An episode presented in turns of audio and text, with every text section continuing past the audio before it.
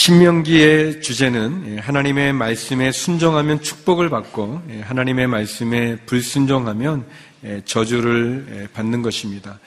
하나님은 우리를 축복하기 원하십니다.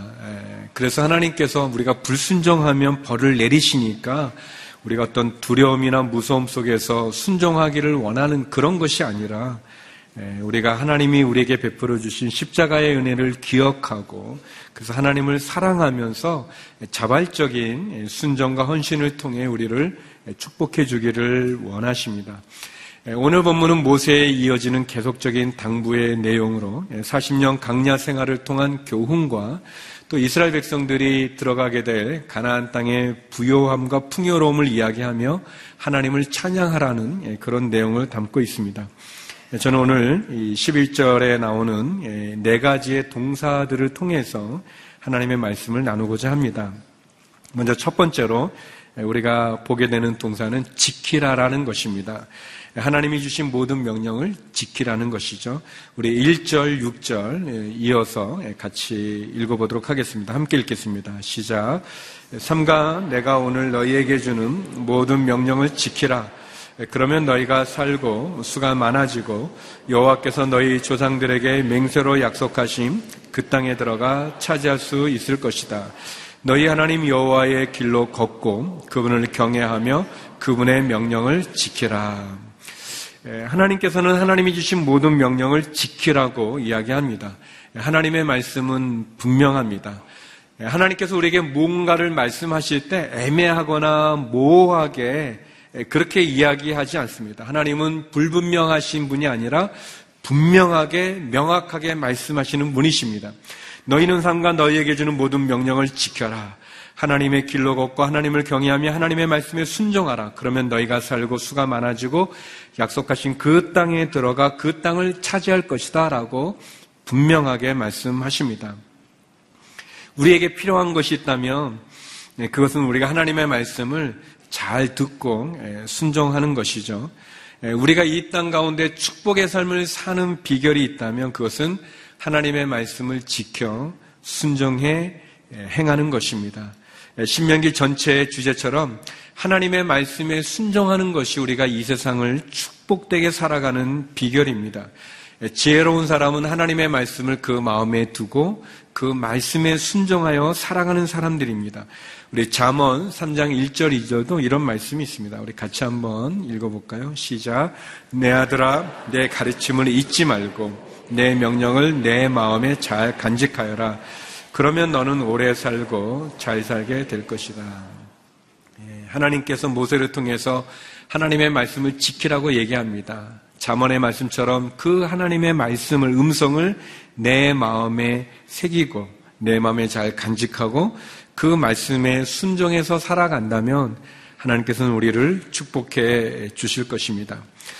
성도는 하나님의 말씀을 잘 지키는 것이 우리의 본분입니다. 그렇다면, 그렇다면 그것이 우리의 기본적인 성도의 삶이라면 혹시 우리가 지켜야 되는데 지키지 못하고 있는 하나님의 말씀은 무엇입니까? 우리가 하지 말아야 되는데 하고 있는 그런 죄는 무엇입니까? 또 우리가 가야 하는 길인데 가지 않고 있는 불순종의 모습은 무엇입니까? 또 우리가 가지 말아야 되는데 가고 있는 그런 길은 무엇입니까? 우리가 하지 말아야 되는데 하고 있는 것, 우리가 해야 되는데 하지 않고 있는 것. 하나님의 말씀은 어떤 것인지요. 성도 여러분, 하나님은 늘 우리와 함께 하기를 원하십니다. 우리를 사랑하기 때문에 그런 것이고, 그래서 그 하나님의 사랑은 우리가 그 말씀에 온전히 순종하면, 그 말씀대로 지켜 행하면, 하나님 우리를 축복해 주신다는 것입니다. 물론 우리가 하나님의 축복을 받기 위해서 어떤 조건을 가지고 하나님의 말씀에 순종한다면 그것은 기복 신앙이 되겠죠.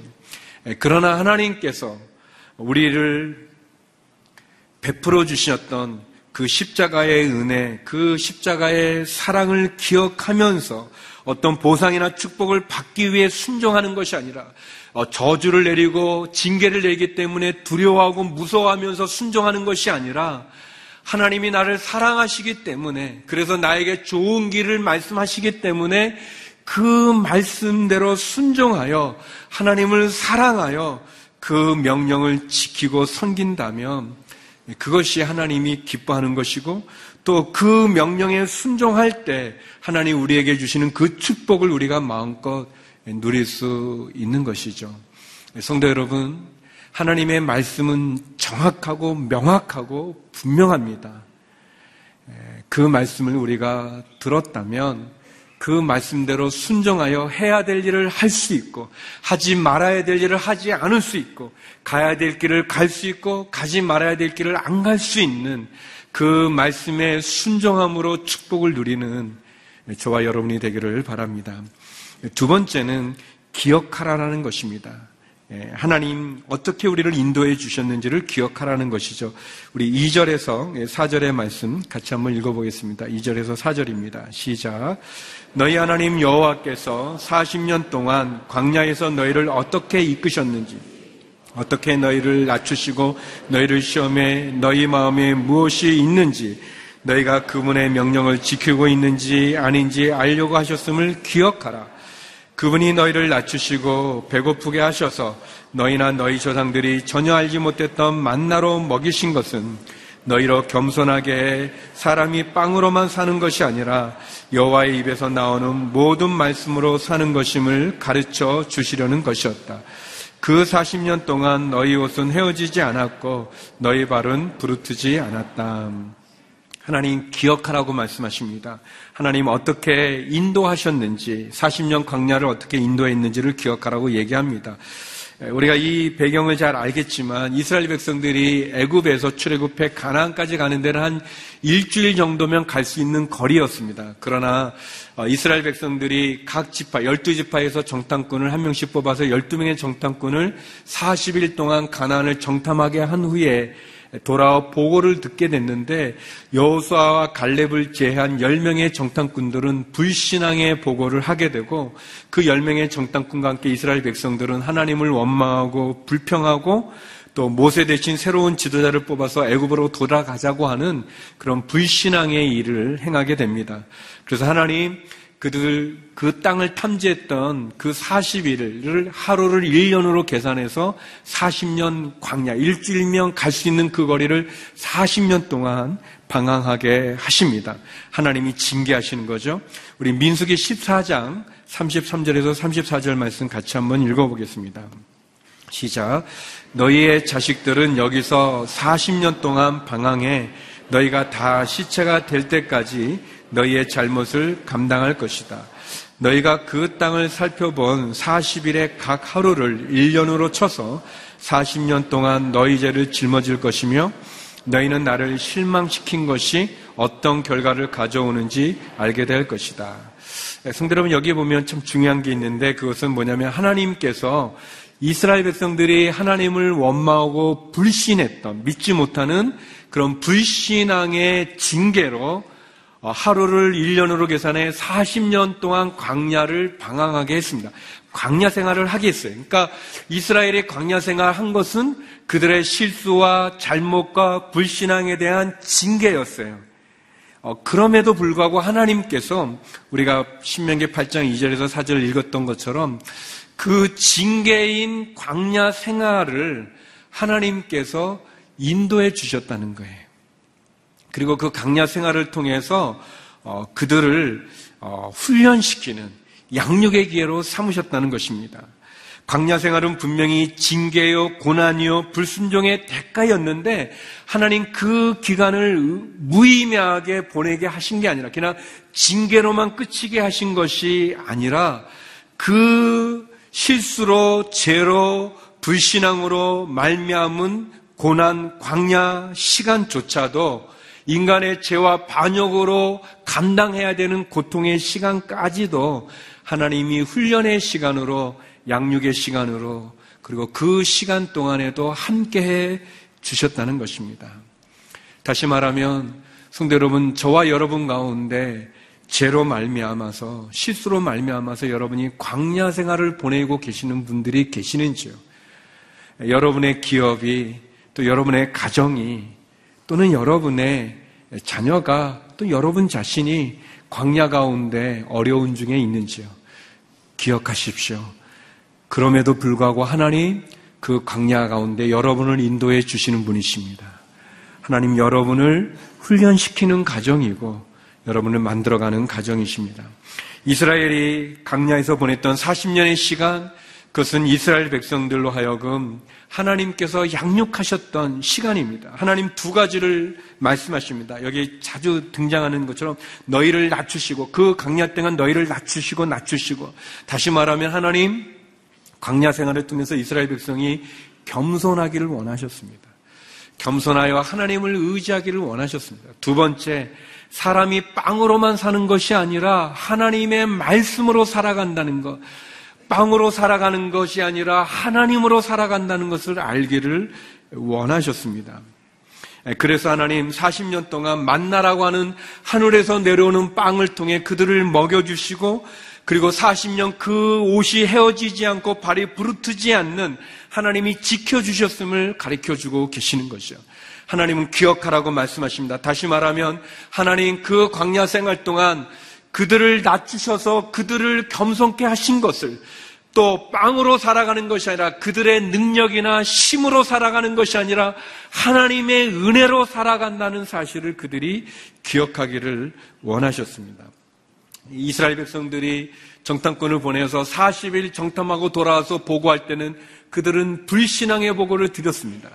그러나 예수님께서 광야 40일 금식하시고 나서 사단이 시험했을 때 예수님께서는 이 본문의 말씀을 가지고 사단을 물리치셨습니다. 마태복음 4장 3절 4절인데요. 우리 같이 한번 읽어봤으면 좋겠습니다. 함께 읽겠습니다. 시작. 시험하는 자가 예수께 다가와 말했습니다. 당신이 하나님의 아들이라면 이 돌들에게 빵이 되라고 하십시오. 예수께서 대답하셨습니다. 성경에 기록됐다. 사람이 빵으로만 사는 것이 아니라 하나님의 입에서 나오는 모든 말씀으로 산다.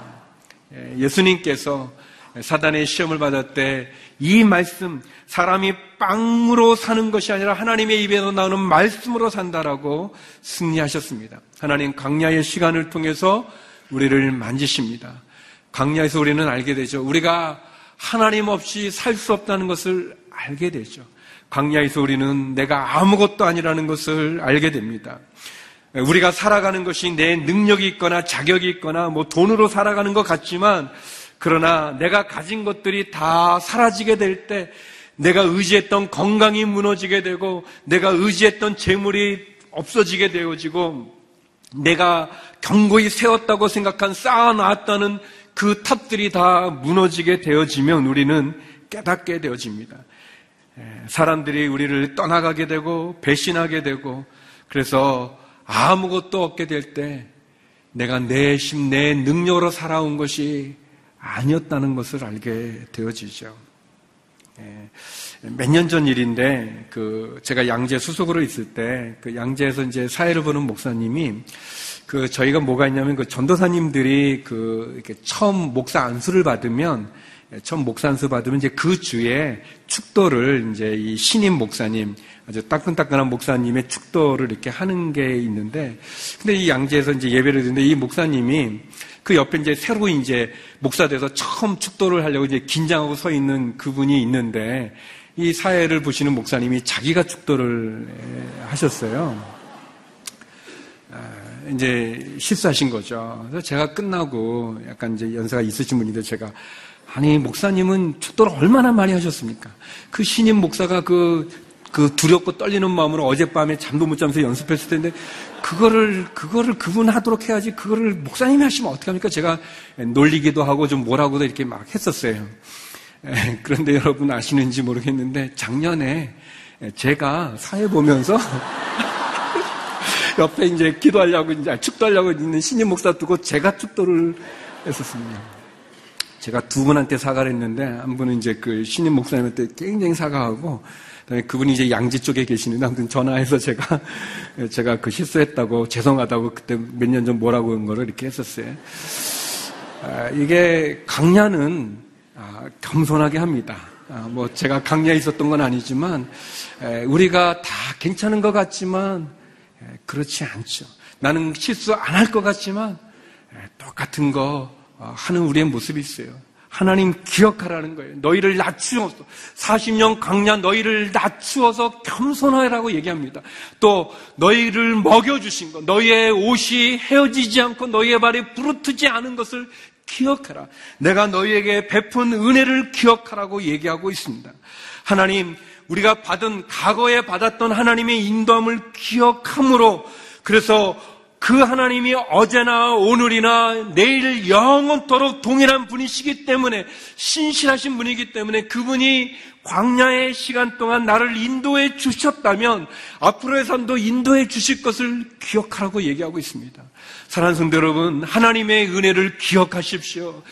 여러분에게 베풀어 주신 그 은혜를 붙잡으십시오. 그리고 그 하나님이 변함없는 분이기 때문에 나의 앞길도 나의 미래도 지켜주신다는 것을 기억하시기 바랍니다. 그래서 우리가 기억한다는 것, 하나님의 은혜를 붙잡는다는 것은 우리가 과거에 치중하는 것, 과거에 뭐 안주한다는 게 아니라 오늘과 내일을 살아가는 힘을, 믿음을 갖는다는 것을 의미합니다. 하나님이 저와 여러분에게 베풀으신 은혜를 기억하시기 바랍니다. 세 번째는 알라라는 것입니다. 하나님이 우리를 훈련시킨다는 것을 알라라는 것이죠. 우리 5절과 11절 이어서 같이 한번 읽어보겠습니다. 시작. 그러니 너희 마음에 사람이 자기 아들을 훈련하듯 너희 하나님 여호와께서 너희를 훈련하시는 것을 알라. 너희는 상가서 내가 오늘 너희에게 주는 그분의 명령과 그분의 법도와 그분의 규례를 지키지 못해 너희 하나님 여호와를 잊는 일이 없도록 하라. 예, 하나님 알라라고 얘기하십니다. 너희를 훈련하시는 것을 알라. 하나님이 너희를 베풀어 주셨던 그 말씀과 그 명령을 떠나지 않고 하나님을 잊어버리는 일이 없도록 하라 이렇게 얘기하고 있습니다. 예, 그것은 마치 사랑하는 자녀를 올바로 양육하기 위한 하나님의 손길이라고 얘기하고 있는 것입니다. 이스라엘의 광야의 그 훈련의 시간이지만 그러나 하나님 이스라엘의 범죄로 말미암은 징계의 시간이지만 그 징계의 시간 동안에도 하나님은 그들을 훈련시켰다고 얘기합니다. 양육하고 있다고 합니다. 그것을 알라라고 얘기합니다. 성도 여러분, 여러분이 지금 광야의 시간을 보내고 계십니까? 그 시간은 하나님이 여러분을 만지시는 시간임을 아시기 바랍니다. 여러분의 고통 가운데 여러분의 그 살과 피가 그 없어지는 것처럼 여러분의 너무나 마음이 상함을 갖고 어찌할 바를 모르는 두려움과 염려와 근심 속에 여러분이 떨고 계십니까? 하나님이 여러분을 만지시는 것입니다. 여러분의 기업이 어려움에 빠지는 것, 가정이 힘든 상황에 놓여지는 것, 여러분 자신이 무너지는 것 같은 것, 그것이 우리의 죄의 결과라 할지라도 하나님께서는 그 시간을 통해서 우리를 만져 주시는 것입니다. 그것은 우리에게 하나님, 우리를 만지시기 위해서, 우리를 완성시키기 위해서, 그래서 악을 선으로 바꾸시기 위해서, 모든 것이 합력하여 선을 이루게 하기 위해서 우리를 빚으시는 그러한 시간인 것이죠. 11에서 12장 7절, 8절에 보면, 연단을, 고난을 견뎌내십시오. 하나님께서 여러분을 아들들 같이 대하십니다. 아버지가 연단하지 않는 아들이 어디 있습니까? 아들이 받는 모든 연단을 여러분이 받지 않는다면 여러분은 사생자며 아들이 아닙니다라고 그랬습니다. 성대 여러분, 여러분이 광야 시간이라 할지라도 고난과 아픔의 시간이 있다 할지라도 여러분이 감당하기 어려운 무거운 짐이 여러분을 짓는다 할지라도 두려워하지 마십시오. 하나님이 여러분을 연단하시는 시간입니다. 하나님이 여러분을 그 고난 가운데 여러분을 더 빚으시는 그 시간입니다. 고난은 힘들고 강야는 불편합니다. 그러나 그 고난과 강야의 시간이 우리를 만들어 가시는 하나님의 사랑의 손길인 것이죠. 그래서 시편 기자의 이 고백이 우리의 고백이 되기 원합니다. 시편 119편 71절입니다. 우리 같이 한번 읽어보겠습니다. 시작. 내가 고난을 받는 것이 내게는 잘된 일입니다. 이는 내가 주의 윤례를 배우게 되기 때문입니다. 예, 우리는 강야를 통해서 하나님의 마음도 알고 하나님의 뜻도 알고 깨닫지 못했던 것도 깨닫게 되고 변하지 않았던 것도 변화될 수 있는 기회를 가질 수 있는 것입니다. 하나님이 우리를 훈련하신 것을 알라라고 말씀합니다. 그리고 마지막 네 번째는 찬양하라는 것입니다. 하나님이 우리에게 베풀어 주신 은혜를 찬양하라는 것이죠. 우리 7절에서 10절의 말씀 같이 한번 읽어보겠습니다. 시작. 너희 하나님 여호와가 너희를 좋은 땅, 물과 샘물이 없고 골짜기와 언덕에 냇물이 흐르는 땅에 들여 보내실 것이다. 그 땅은 밀과 보리가 있으며 포도나무와 무화과 나무와 석류나무가 있으며 올리브 기름과 꿀이 나는 땅이다.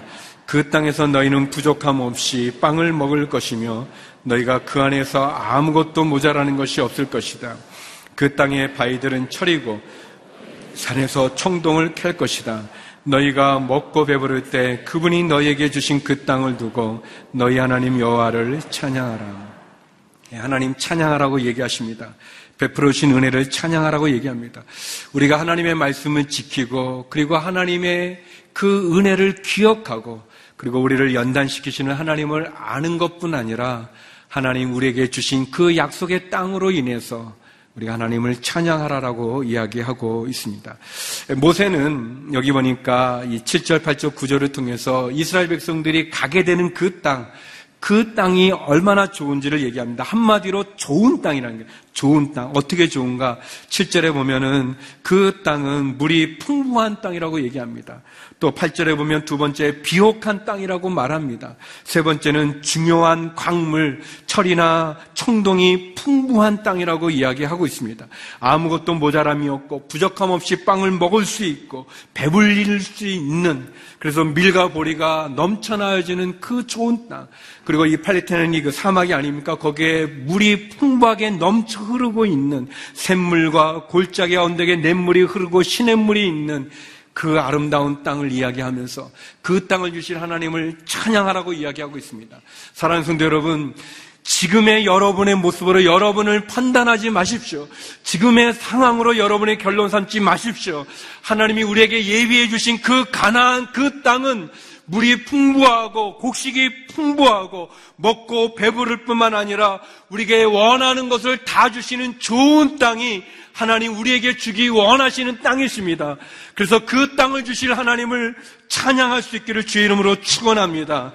성도 여러분, 우리는 우리가 가진 것보다 갖지 못하는 것을 막 집중할 때가 있어요. 내가 가진 것에 감사하기보다는 내게 없는 것을 원망하고 그리고 다른 사람이 갖고 있는 것을 부러워할 때가 많이 있습니다.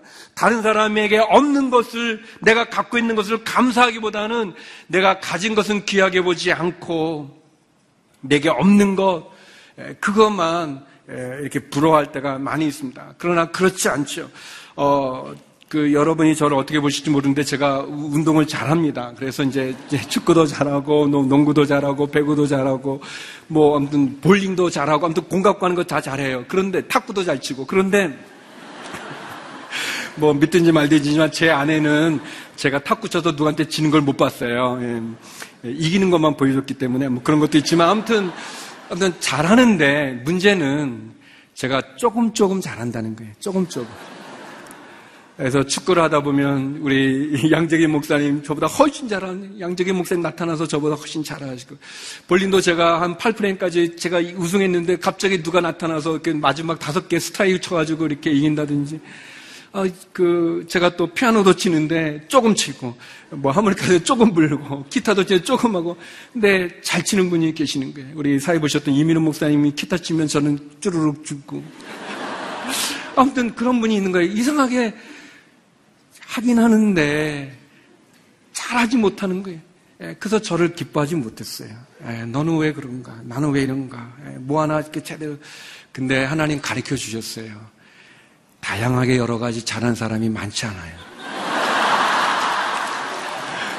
그리고 하나를 특별히 잘하는 분은 그것만 해야 됐기 때문에 사실 다른 거 잘 못해요. 그래서 그거 탁월하게 하기가 어려우니까. 놀라운 사실입니다.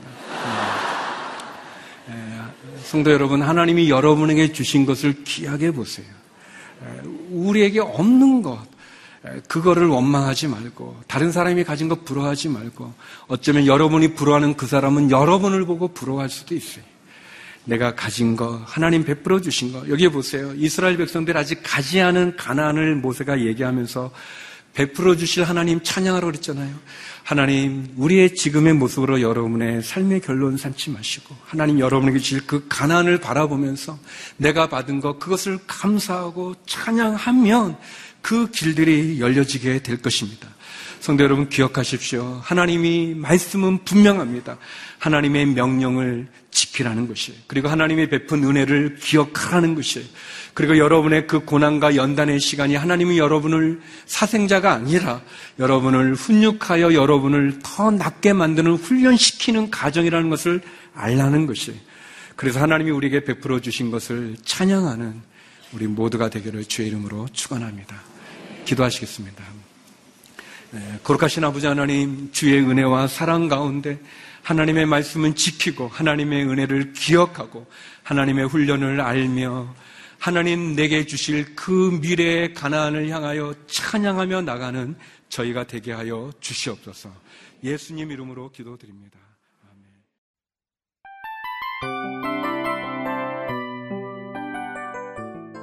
이 프로그램은 청취자 여러분의 소중한 후원으로 제작됩니다.